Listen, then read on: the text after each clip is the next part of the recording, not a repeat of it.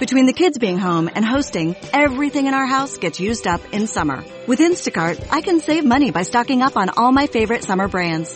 I save time by getting everything delivered in as fast as an hour. And I save myself a sink full of dirty dishes by stocking up on paper plates for the annual summer cookout. Save more on summer essentials? Spend more time enjoying summer. Add summer to cart. Download the app to get free delivery on your first three orders. Offer valid for a limited time. Minimum $10 per order. Additional terms apply. This podcast episode is brought to you by Coors Light. These days, everything is go, go, go. It's nonstop hustle all the time. Work, friends, family expect you to be on 24-7. Well, sometimes you just need to reach for a Coors Light because it's made to chill. Coors Light is cold lagered, cold filtered, and cold packaged. It's as crisp and refreshing as the Colorado Rockies. It is literally made to chill. Coors Light is the one I choose when I need to unwind. So when you want to hit reset, reach for the beer that's made to chill. Get Coors Light in the new look delivered straight to your door with Drizzly or Instacart. Celebrate responsibly. Coors Brewing Company, Golden, Colorado.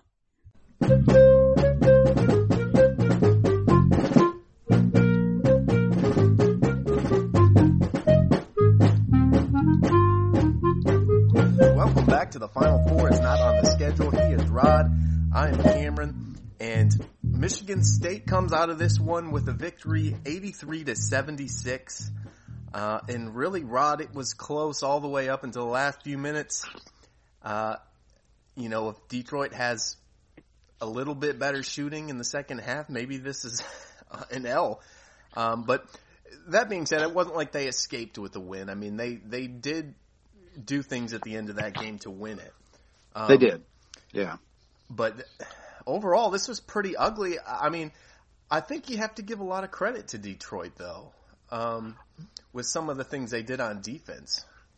They played a lot better than I'd anticipated. And keep in mind, much as in the Eastern Michigan game, they were short some guys. Yeah. Uh, their two big guys were not able to play, and I, I didn't hear whether that was COVID related or injury related or what, but um, they did not play. And so once again, like the Eastern game, Michigan State ends up going against a small, ball team. And it, what it, it affected both ends because I thought Detroit, you know, they mixed zone and man, but even when they were in zone, they were really aggressive. Mm-hmm. I mean, that was a lot of ball pressure. That's not to excuse Michigan State's turnovers. They were a joke. But U of D really did play extremely hard. And then I felt for the first time this year, really, MSU's defense just didn't show up very well. The numbers are going to look okay. Mm-hmm. They gave up 41% from the floor and 22% from three, but I mean, it was, it was a brutal performance in some ways at that end. I think, and I think some of it was matchup related that, uh, U of D just had smaller guys driving the ball at bigger MSU players. And I do think it was interesting, you know, the lineup down the stretch that Izzo went with had, um, did not have Joey Hauser on the floor. Now, Joey seemed to be kind of bothered by something mm-hmm. on, with his leg. I, I'm, assuming, I'm assuming it's nothing, nothing major because he played, but, um, he wasn't on the floor down the stretch. And I think that's because Izzo, in part, it might have been that. In part, it might have been um, that Joey did not have a great defensive game, and that Michigan State had other guys that were maybe doing a little better job. Uh, but whatever whatever the reason for it was, um, we saw you know a closing lineup that had uh, Julius Marble and uh, Malik Hall out there, and Ho- Hoggard for a lot. Well, that's a different issue. That's the wings, which mm-hmm. will we'll get into. Josh Langford didn't play, reportedly had um, some knee discomfort. They said they did a procedure earlier this week, which I understand was just draining some fluid. It certainly wasn't any surgical stuff. Uh. Um, and he, I, I'm guessing because he did warm up. I'm guessing if this was, you know, a Big Ten game, maybe he goes. Mm-hmm. Or an important game at least. Maybe he goes, but I think it's okay that he rested. Yeah. And so the flip side of that for a variety of reasons. AJ Hoggard had far his most playing time of the young season with, um, not so great results in my opinion. But um, if if there's one big overarching lesson I'm taking from this game, one of it would probably be uh, Josh Langford needs to stay healthy. Yeah. Because I, AJ Hoggard just both ends not ready for prime time at all, in my opinion. I mean, other people may have a different take. I, I in fact, I saw some of that quickly glancing on the Spartan Mag board, and I'm not sure what those people are looking at because to me, he's not. You know, and, and there, it's understandable. He missed a lot of the off season. Mm-hmm. Um, you know, and, and and he was not likely to be a huge instant impact guy anyway. So I'm not surprised. And, and maybe if you want to uh, look at this in a glass glass half full way, you'd say, well, these are minutes that you invested in him, and you hope that it helps get him by February to a point where he can help you. And maybe that's maybe that's the case, but I, I did not see a lot to make me optimistic about him tonight for the short term. I'm not I'm not speaking in any kind of long term way, but in the here and now, I man, Josh Langford, get well soon because Michigan State needs you for its perimeter rotation. Because if they don't, if they don't have Josh, then it's really it's Aaron and Gabe, and that's it mm-hmm. at the wings. You know, unless you're going to play Foster and and Rocket together and play Rocket on a wing, which they can do, and they did a little bit tonight, but that's not optimal either. So yeah, because it looked really, like Foster was out, out, like almost off the ball a lot, kind of just hanging out in the corner. He was. Rocket was out there too. But I, am talking more on the defensive end. Offensively, oh, yeah. I don't think it's a big deal. Defensively, I think is where it shows up, and I think that's where you know again, Hoggard ideally, well, you can play him because he's another bigger body, right? But if he can't play, you can't play him, and I don't think he can right now. I just didn't. I mean, Izzo may have a totally different view of it. I suspect he does because he kept him in there. I just know from from my couch, I didn't saw at all at either end in terms of in terms of where AJ Hoggard's at to help this team short term. So that is a concern to me because it, it really does mean Josh Langford has got to be healthy. Now the other thing you could do is maybe what this would mean is you start looking more at Malik Hall playing some wing minutes. And I don't know how that would go. You know, we talked about it over the off season as a possibility. Mm-hmm. And it might have to go that way, you know. Um, but in any event, I guess you say better to learn a few lessons while you play miserably and still win the game. And that's that's what they did. But you credit to I, I think you had it right though give credit to U of D. U of D played exceptionally hard and and I think played well. I mean, this was not a game. If I if I had told you that U of D would be in it, I mean in it at four minutes left in the game, and Antoine Davis was 0 for 9 from three, would you have believed me? but that's what he was, um, which was crazy. I mean, they did. This was not one of those games. We we say it all the time in these kind of matches right? That a big, big key is defending the arc because that's how these upsets often tend to happen is that you get a mid-major team that just gets red hot. Well, UD was five for 23 from three. They, they did not stay in this game because of that. They stayed in this game because they competed their asses off. Frankly, they kicked Michigan State's asses on the glass, which is a disgrace. And they're going to be hearing about that and they should. It's awful. It undoes a lot of the good work that they did the last two games, in my opinion. Mm. Um, you know, right back to the drawing board on the defensive glass. Just terrible. Um, and I think Michigan State, you know, learned that you gotta, you gotta come with a much, much better level of focus and effort than they did in this one. I mean, they just looked tired for a lot of that game. There was a lot of standing and watching and reaching rather than going to get a loose ball, wasn't there? I mean, yeah. was that just me?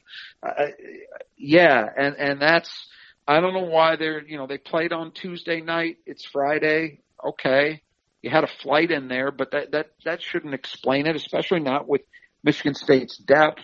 They're not they're not loading too many guys down with major minutes. I, I just don't know, but way too many guys played that way. I think I think the the one guy who play who has a right to be proud of his entire game is Rocket Watts. Um, and and then I think Aaron Henry. I can't say it was a great game for him, but then you look at the stats, and he did a lot of things. You know, had a double double and then had six assists on top of that. Yep. So- block and three steals. Yeah, he he did a lot, but it just didn't seem to me like it was a great Aaron Henry game. Did it seem that way to you? Uh, it was kind of inconsistent. I, Yeah, at times. At times he was he was dominant on the glass. There were stretches I thought with that, but I just didn't feel like it was a great effort from him.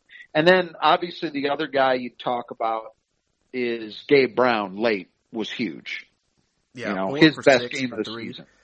But it, but it was kind of, you know, he had he had two pretty quick threes that he hit in the first half, and then he disappeared and didn't do anything for a long time. But then down the stretch, showed up big. And the threes are great, but that baseline drive he had where he finished left hand was the best move I've ever seen him make. Mhm, that was I awesome. mean, that was, but that's, that's like, you know, I talk about this sometimes, especially in the NCAA tournament, where I think to go really deep, to get to a second weekend or a final four, you need some 95th percentile guys. And, and by that, I mean, I know a lot of listeners have heard me talk about this, but just in case, by that I mean guys that can make a play that the vast, vast, vast majority of other players, e- even in a high level game, can't make physically or skill wise, just can't make. Mhm.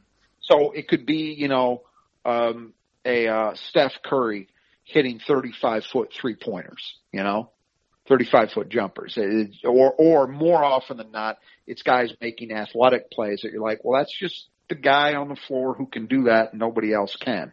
That was Aaron, that was um, Gabe Brown on that play. Mhm. That was just that was a 95th percentile play, you know, and UAD just couldn't match it. Yeah, going back to Henry for just a moment, it seemed like Yeah. there was a lot of times where, like the last five percent of his move, Yeah, just wasn't quite enough. You know, he Yep, settled I agree. finger roll, or you know, or tried to lay it off the glass when you should be like, man, just a little bit harder at the very end, and you could Yep. dunk that. I agree with you. Yeah, you're right. Where he'd make a good move, get past the defender, get into the get into the lane, and then just kind of.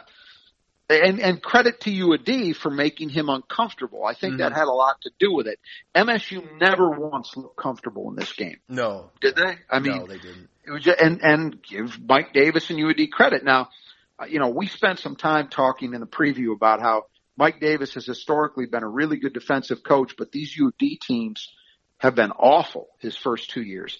Well, maybe we're seeing that the message is finally getting through, and or um, as Paul Conendike pointed out on in the game thread on the Spartan Mag board, um, it could be that he's finally just getting his guys in, although I, I don't think that's entirely it because, well, let me see. Of their five starters, three are new players.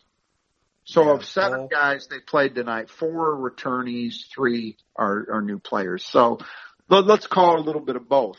Some some of them figuring it out, and some of them just with some fresh blood, and maybe they're more receptive to the style Mike Davis wants to play.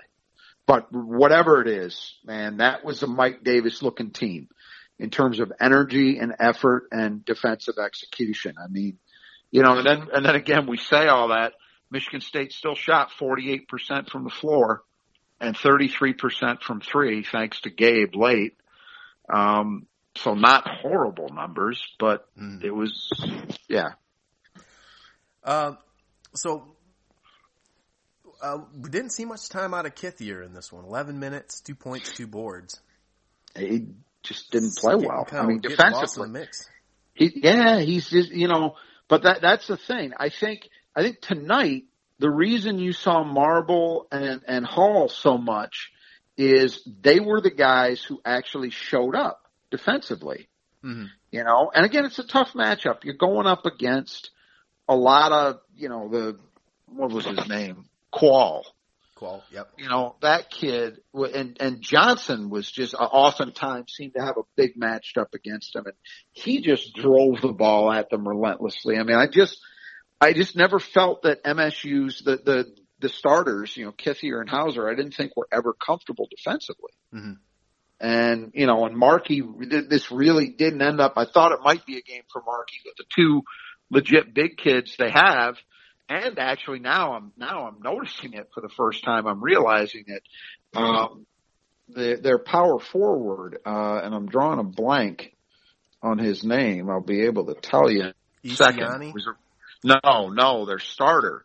Isiani is a reserve. Um, their starter, uh, Rose? Uh, that's. Brandon, Chris Brandon was missing too. Oh, okay. Yeah. He's a guy with you know eight rebounds a game last year and a block and a half. So they they were missing Brandon, they were missing Thompson, and they were missing the six eleven kid Waterman. They didn't have any of those guys. So it was you know swingmen basically, except for Isiani that Mhm. they were guarding, and that's you know sometimes that's not going to be the case in the Big Ten, but you know you could have a first round NCAA matchup where that happens, right? Yeah. So, so thankfully they had an answer and we've said that's one of the keys to this team is their versatility that they seem to have guys who are capable of answering every question. Well, they eventually finally found enough of an answer with Hall and Marble out there to kind of, you know, much as they did in the Duke game, those two guys were, were really, really key. I mean, Malik didn't have huge numbers, um, but you know, combined, those guys had 14 points and 10 boards. Mm-hmm. So, and, and I think Good down the stretch, down the, yeah, good shooting and down the stretch, um, they defended. Mhm. You know, and that was what they really needed to, to close this thing out because they had other guys. They had Rock and, and they had Gabe getting it going offensively. Uh, what about the doubling in the post? It didn't appear. I don't know if this is something that they would have done otherwise. Maybe it was because they had a small lineup. I think it might have been. MSU Yeah. struggled a little bit. Maybe they were like almost not expecting that as much, especially Yeah. early. I, I think, I think so. I think that, you know, my understanding of U of D last year is uh that they were a much more passive defensive team. And I don't know if, you know, Izzo apparently in his pregame show talked about the fact they just had no idea what they were going to see. Yeah, yeah. Um, and it look, it kind of looked like that. You know, that's, that's the hard part about this is, you know, we said, well, it could be a real advantage for Michigan State to once again be playing a team that's playing its opener. hmm You expect them to be kind of incoherent and, you know, shaky. Uh, UD was anything but that. And, and then the flip side of that is you have nothing to base it on in terms of what they're actually going to look like and what they're going to do. Mhm. Um, if if either a team has completely different players or has just switched up its style, and I think they definitely switched up their style because I don't, I'm not under any impression that UD played that aggressively in the past. And you're right, I didn't think MSU handled the doubling very well, which truthfully should not be an issue with this team because their big men, you know, even Marcus Bingham, who is probably the worst passer of the bunch, is not bad. They Mhm. don't have a Nick Ward issue on this team, but I just think they got caught unaware, you know, as much as anything else. That would be my guess. Yeah. Um. Well, anyone else stick out? A Foster, 19 minutes, two points, a rebound, and assist. Not a whole lot. Although we did take No. some charges that were pretty nice. He did, and he's been doing that consistently. I think he was okay defensively.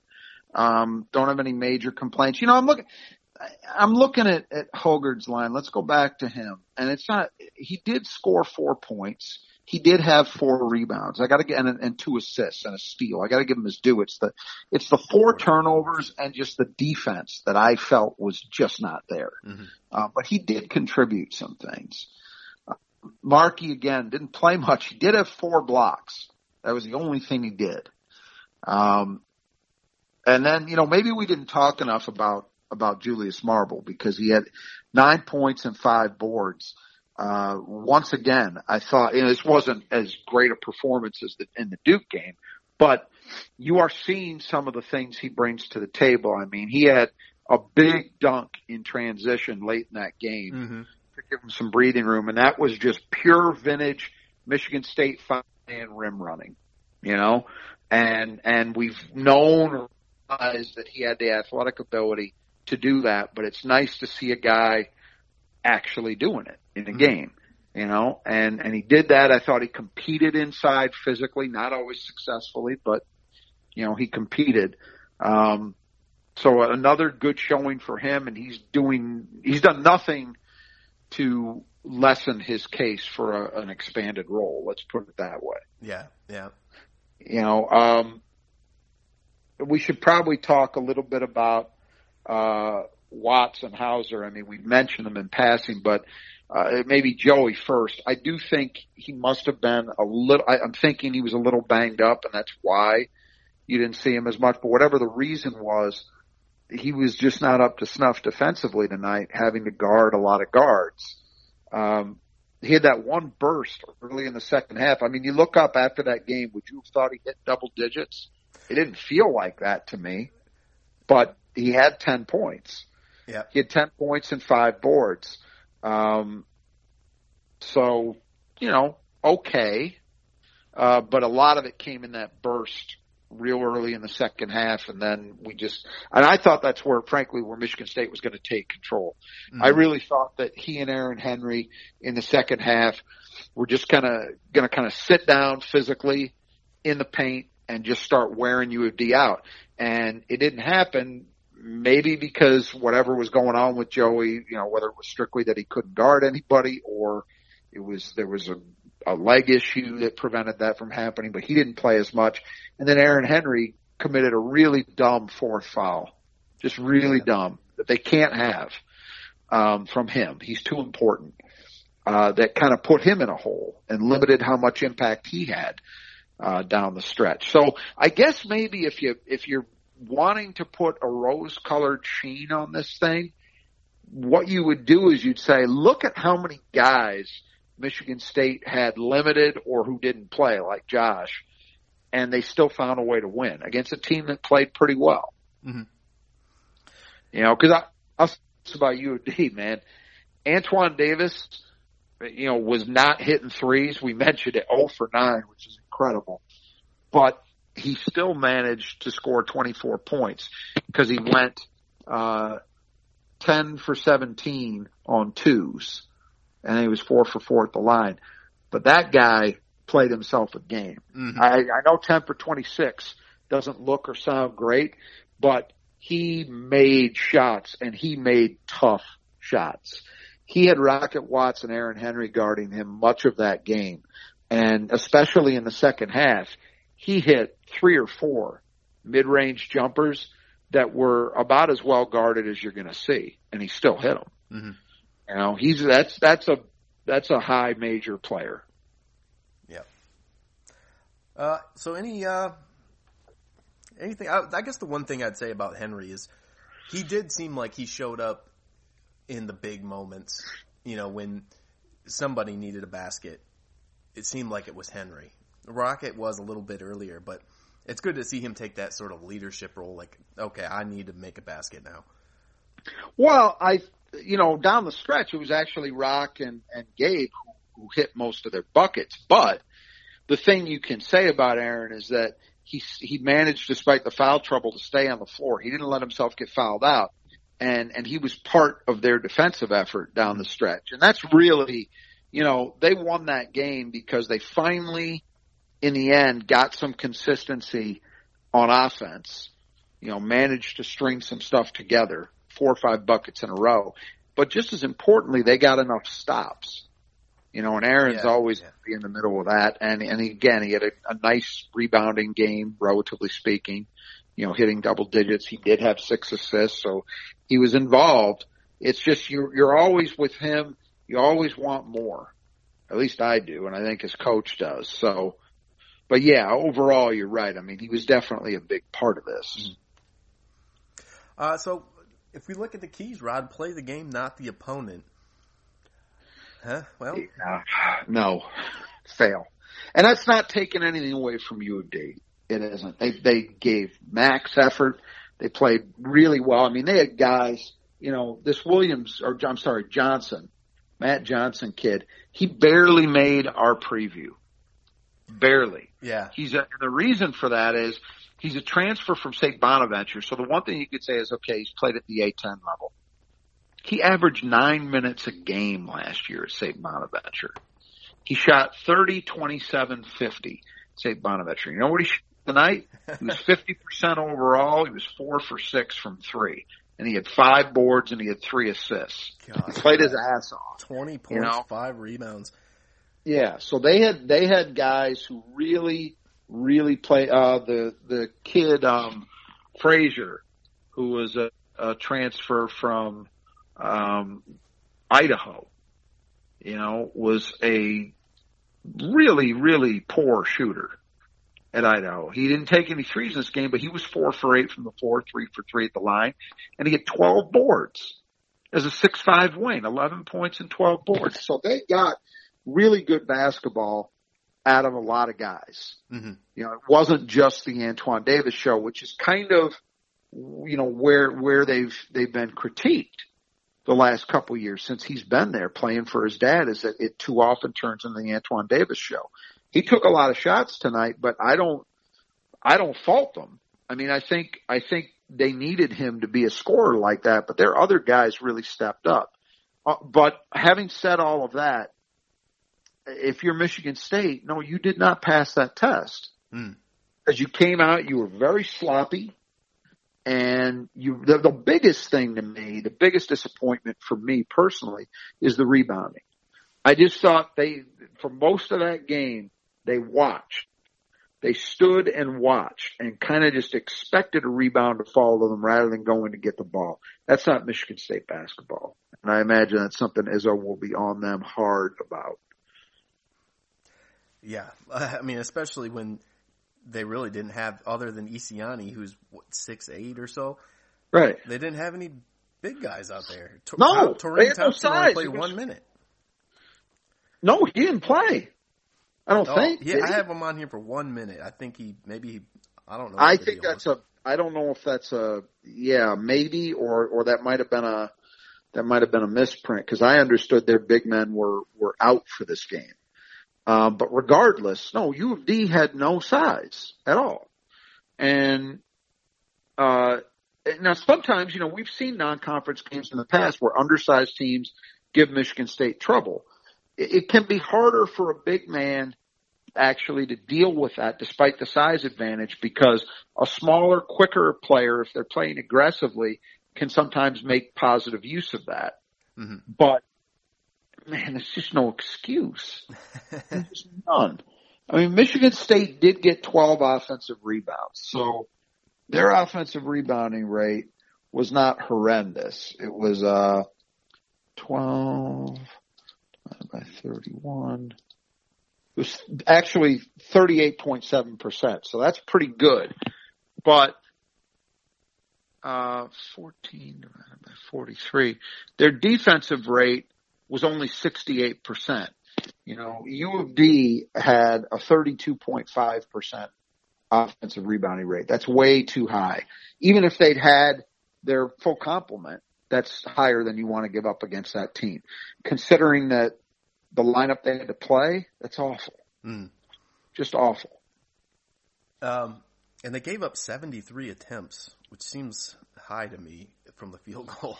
Uh, but Yeah, it was, it was a game that was played pretty fast. I mean, there was there wasn't a lot of running the shot clock down, you know, in, in this one. Um, certainly not by U of D. So that you're right, there were a lot of shot attempts, but yeah, just disappointing for MSU. They they did not. What you want to see in a game like this is you want to see them executing at both ends and playing sharp basketball. That did not happen. Uh, so the second point, ball movement. Um, Yeah, d- disappointing.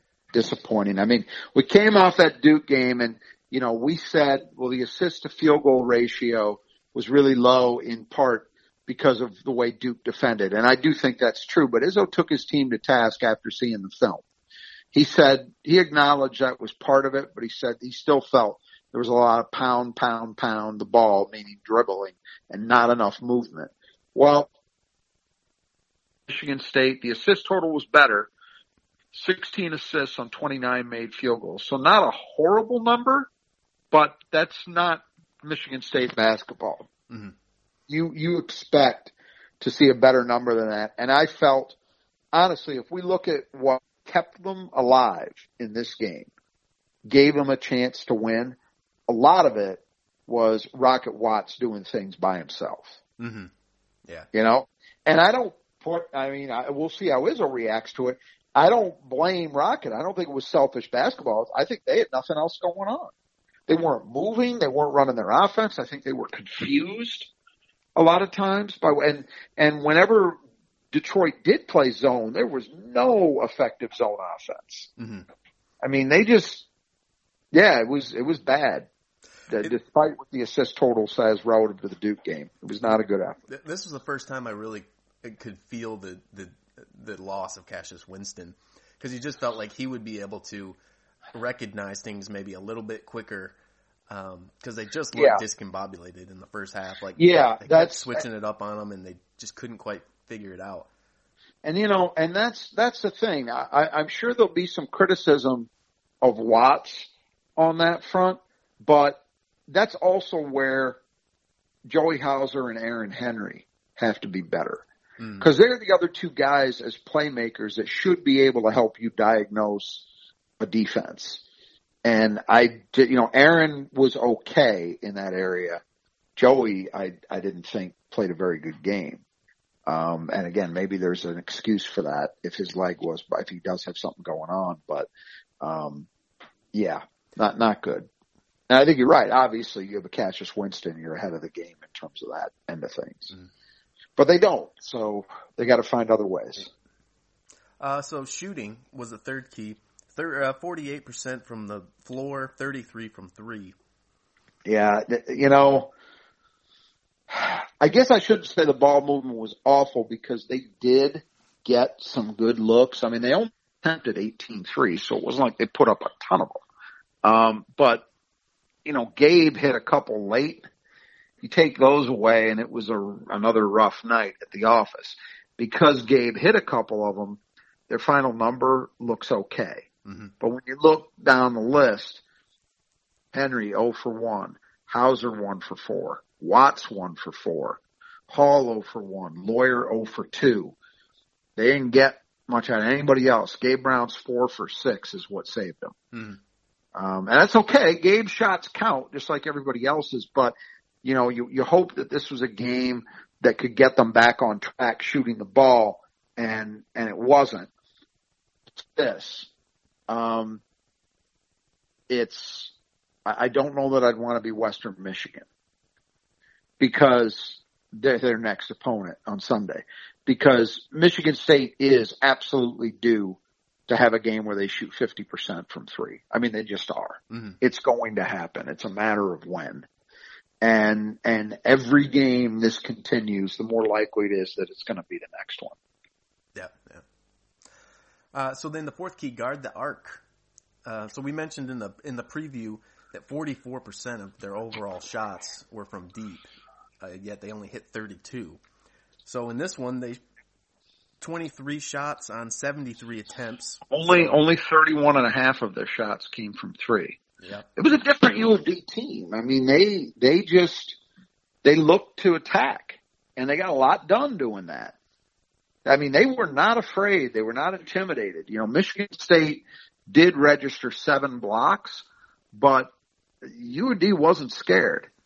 And you know, Markey had four of them in limited minutes. So most of the time in that game, Michigan it's at the rim that was really dissuading them. Mhm. You know, um, but all that said, I think MSU did a pretty good job limiting the threes.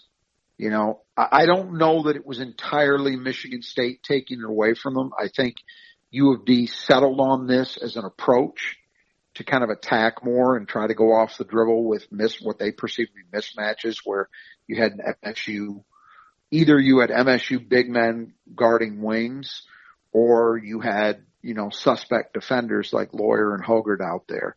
But whatever it was, five for 23 is five for 23. hmm So MSU was okay there. And, you know, when Davis, Davis is 0 for 9, most of those were pretty well defended. Yeah, it was pretty. Some of those were pretty wild in the first half that he was taking. Then he sort of settled Yeah. in for that mid-range pull-up stuff. Yeah, and those, you know, that's the thing. I think Antoine Davis had to take 20, whatever it was, 26 very difficult shots. The ones he hit are a real credit to him because they were difficult shots, but I thought MSU was okay. Mhm. The way Yeah. they checked. Uh, and the fifth key uh, boards. Yeah, terrible.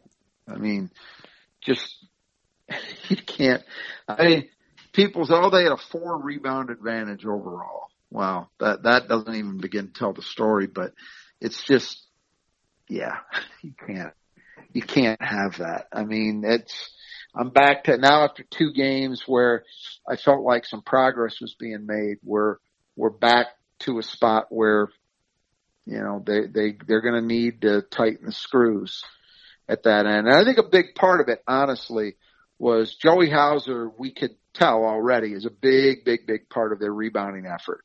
And he had five tonight. Some of it was that he didn't play a lot of minutes. But even when he was out there, I didn't think he was great. So they, they need him to be who he can be consistently.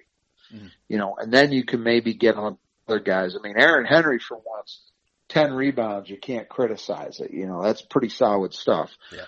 Marble and Hall with five each, not bad. Rock had four. And they didn't get much on Hoggard had four, so I guess you give him a little credit, but they didn't, they just didn't get it. It was not a great night in that area, so. Oh well, the good news is it looks like the Western game is on. Um, for yeah, Sunday. for Sunday. Yeah. Um, six o'clock start. yeah. So we'll, we'll figure that unless we hear something to the contrary tomorrow, um, it's going to happen. So that'll be another game against a, a MAC opponent, you know, mid-major. Um, Western, I believe, has only played one game thus far. They, uh, came close to pulling an upset over Butler. They lost by four, 66-62. So pretty good win or pretty good loss for them, I should say. Uh, you know, there's a new coaching staff there. We'll, we'll talk about it in a preview tomorrow. Um, but again, not a lot to go on. You basically got one game, but that one game suggests that they played pretty decently against a, a decent opponent. You know, Mhm. Butler's a good program. So, Yeah. um, So uh, I guess we should cover a little bit of concerning news coming from the recruiting front here. Um, Rod, what are you hearing about what's going on at Ypsi Prep? Well, the, the word that got out today is that Jaden Akins has been dismissed from the team. And, you know, again, he's a six four uh, guard who's committed to MSU in next year's class. Uh, has already signed a letter of intent. So he's in. Um, there are different stories as to what happened. What I, what I think is clear is that there was some kind of dispute in their second game, which they played and lost against Duncanville, a team from Texas, who actually was, um, I believe is Matt Matt McQuaid. McQuaid's alma mater. Yeah. Um, very good program down there. They lost, uh, they, Ypsi Prep had a lead in the second half and then Duncanville made a push and, and won it in a comeback. But, uh, there was a play that was actually captured in highlights that you can go watch of Jaden Akins where he takes the ball to the free throw line area and takes and makes a jumper and you could see in one part of the frame an exasperated Emoni Bates because he pretty clearly wanted and was expecting a lob and didn't get it. Um, so that was, though, that's a fact. That's on tape. You can watch that. Hmm. What I have heard is that there was some type of dispute between Akins and Emoni and mo- maybe more important, Emoni's dad, who runs the, the program. Um, what's unclear is what happened in that dispute. So there are different versions. That you can surmise what they are. One is that um, one side accused the other of being selfish and the other didn't back down. And the other is that Akins came to them and said he was tired of Emoni playing ISO ball all the time and that that led to his dismissal. Um, I'm not gonna, I, I'm sure I will hear things. I haven't heard details on that end of it other than hearing both of those uh, theories that have been thrown around as to what occurred. Um, I haven't heard from anybody yet that I would trust uh, in terms of having rock solid info. Mm-hmm. Um, but it kind of doesn't matter at this point because it's it's happened. So uh, that again, that's my understanding that he's off the team now. There's always it's a wild world, right? And it's 2020, so anything can happen. So I wouldn't look at it and say definitively, well, that's it. I mean, there's always where there's a will, there's a way. Is it possible that they could make up and, and make this thing work? Maybe. But, um, right now you would have to think that his season is done with them. So then what that means is what's the next step for Jaden Akins? I would assume that he would look to play at another prep school somewhere. I don't know where. Um, because, you know, first of all, the MHSAA isn't playing yet. Mm-hmm. And who knows when and if they will. And then the second thing is even if they were, with eligibility stuff around that, I don't know that he could play. I'm not an expert on the regulations, but I know enough to know that they're antiquated and kind of ridiculous. And so I would assume that Jaden Akins would have an impossible time playing high school basketball in Michigan again. I gotta, I gotta think he's going to look to play somewhere because I'm sure he doesn't want to sit out the rest of the season, right? Yeah. So that's one end of it. The more important thing from a Michigan State perspective is this has now turned from what seemed to be an incredible situation, which is two guys who you hope and you assume would play together next year, mm-hmm. uh, developing chemistry, you know, all of that, to maybe a situation where all of a sudden the Bateses say, we don't want to play with him. And if that's the case, you know, Jaden Akins has signed a letter of intent. Emoni Bates hasn't. Emoni Bates hasn't even decided on reclassifying yet. Mm-hmm. Um, what does that do? And I, I, again, I haven't talked to anybody I trust. I, I would think that Tom Izzo is middle of this and is going to be trying to work something out so that everybody can get on the same page again. Um, but if he can't, and it might be that he can't, then my opinion as of right now, not knowing everything by any means, is that you might have seen the odds for Monty Bates and East Lansing just drop precipitously. Because they can't, it, it's not a situation, I don't think, where they could just say, even if they believe Jaden Akins was the problem, I don't know how they say, sorry, Jaden, we're, we're, we're pulling. He's already signed a letter of intent. Yeah. So that's done. You know, he's coming. And to be fair to Jaden Akins, I don't want to, I don't want to cast shade on anybody. I've never heard anybody complain about playing with Jaden Akins. You know, I've watched him in AAU. He played with uh, Kobe Bufkin and uh, Pierre Brooks on the family and some other guys too. Uh, Jaden certainly was a big part of that team, but I never felt that I was watching a kid who was selfish. Mm-hmm. You know, it didn't look that way to me. I watched Ypsi Prep's first game this year. I didn't think Jaden played selfishly, but I didn't see the game that happened. And I haven't been in their practices and I haven't been around that program. So I'm not going to say that I know definitively what the deal is. Um, you know, it would be one thing if somebody was saying that about Cassius Winston.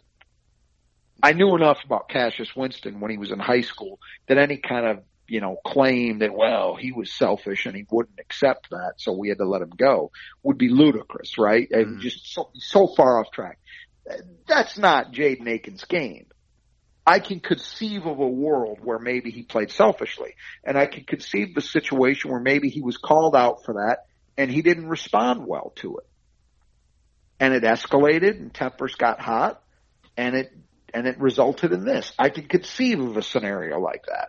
I can also conceive the scenario where Jaden Akins went to them and said, look, we're not playing team basketball. There's a lot of Emoni ISO stuff because there is. Mm-hmm. But that's who Emoni has always been. That's, that's, you had to go into that this year playing for that team knowing that a lot of that was going to happen. You know, that's what he is as an offensive player. and and you know maybe the Bateses didn't react well to it. I don't know, but it, it's discouraging to say the least. Yeah. You're a Michigan State fan. There's there's no way that this is a good scenario. None. And and I don't know how it sorts out. You know, I, but as I say, my my take on it would be absent Tom Izzo really finding a way to bring the parties together again. I, I think this does real damage to Emoni Bates playing in East Lansing. That's my two cents. Yeah, Just it's- because, it's you know, and imagine heard- somebody getting dismissed after the second game. I mean, and le- Well, it's crazy. of Yeah, like punching somebody or, or you know, Right. I agree. I agree. And so I don't, but I don't know. I don't know. You know, none of us know what went on behind closed doors. You don't know, and that's why I don't want to. I don't want to pick a side Yeah, on this because I don't know. Uh, The only thing I could say is, as I said, Jaden Akins. I have never heard about him being a problem to play with. You know, um, he's he's definitely a score first guy, no doubt about that. And the the particular play he made, it was tough with the camera work, but I could see a case for why somebody running the floor would be a little bit ticked off if they didn't get a pass. Mhm. Um, I could see it, but does that add up to dismissal? No, it wouldn't seem to. So something there there are pieces here we're not privy to. Yeah, and and that's just how it is. And i think everybody's going to have to accept that. But of course you're going to have a lot of people just jumping to conclusions because that's what people do. They make assumptions. They think they've got access to enough information when they don't. And and so they'll leap to an opinion on this where one is not really warranted. I don't really have an opinion as to fault because how can i yeah, I, I have an opinion as to what I think it does. It, it, it seems to me to Michigan State's uh, likelihood of ending up with Emoni Bates. You know, he's committed, but he didn't sign anything. hmm You know, and and I I kid you not, Emoni Bates can play anywhere he wants to. Now now the one bit of good news here, and and one thing that's a fair point and should be kept in mind is that Emoni Bates has great relationships with a lot of the Michigan State guys, but particularly Rocket Watts and Gabe Brown. He trains with Gabe. Mhm. So, I you know, you can say, well, those wouldn't those relationships override anything? Maybe they would, but I just have a hard time seeing him willingly going to play on the same team the kid who just got kicked off his team by his dad. You know what I mean? That just, yeah, something about that that doesn't track. So it's a bad spot. It's a bad spot, but we'll, you know, this is why Izzo gets paid the big bucks and we will, uh, we will see what happens. But really unfortunate because, you know, Michigan State was set up, I think, obviously with Emoni and with, um, Boakye reclassifying as had been expected. Um, they were set up, in my opinion, they're the best recruiting class in the country Mhm. And and now it's a good class, you know, but without Emoni, you know, it's not the same.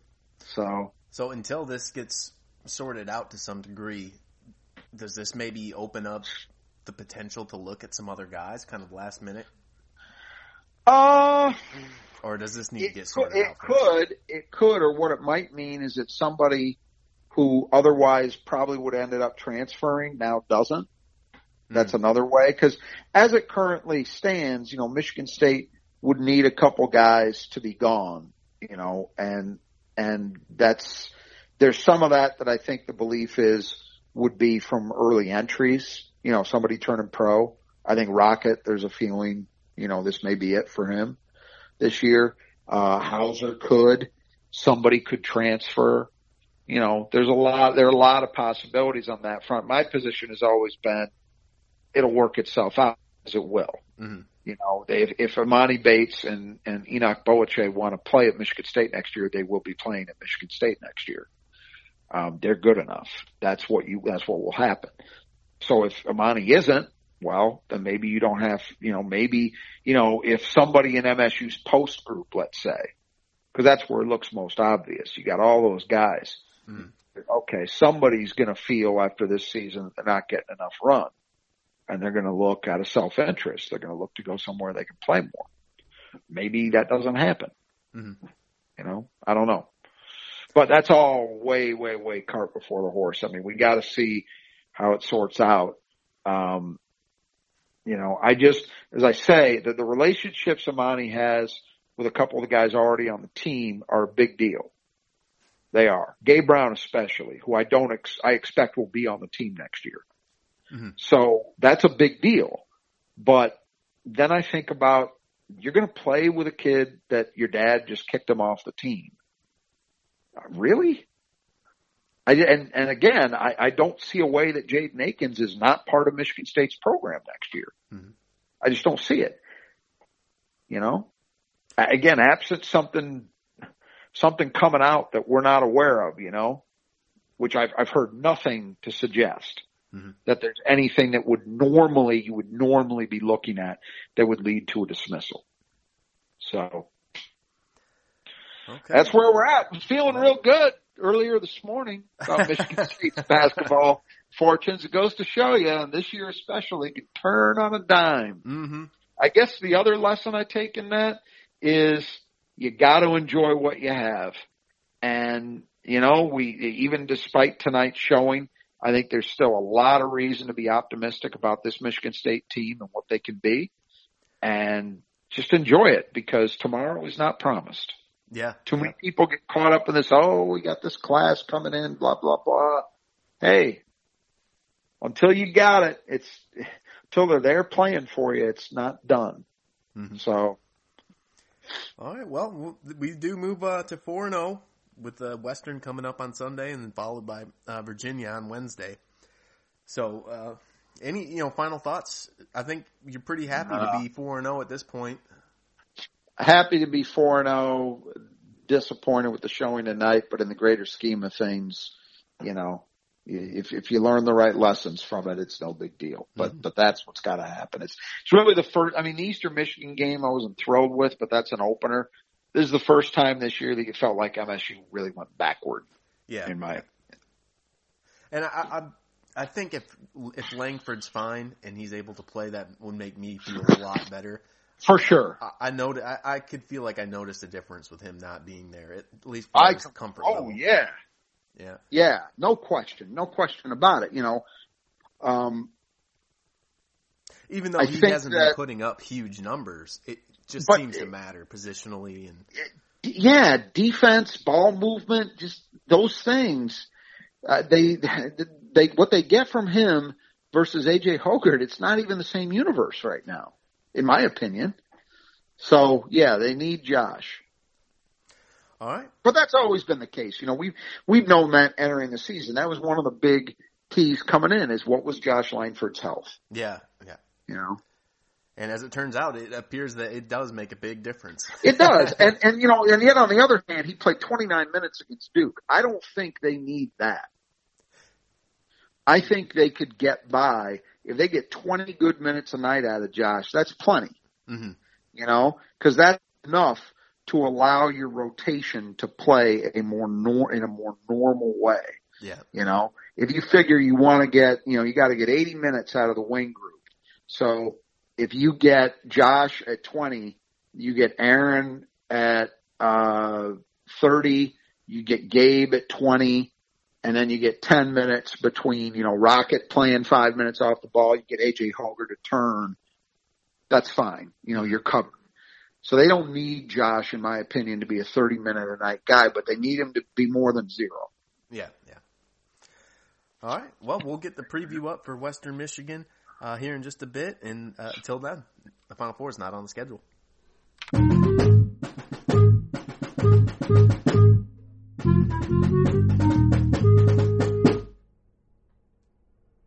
At Grainger, we're for the ones who pay attention to every little detail. The ones who fuss, tinker, and sweat the small stuff. Because you know the tiniest thing can make the biggest difference when it comes to keeping business moving. We get it. We're the same way. Offering access to product experts to help you quickly and easily find what you need. So whatever your industry, you know you're always getting professional grade products. Call, click Grainger.com, or just stop by. Granger, for the ones who get it done.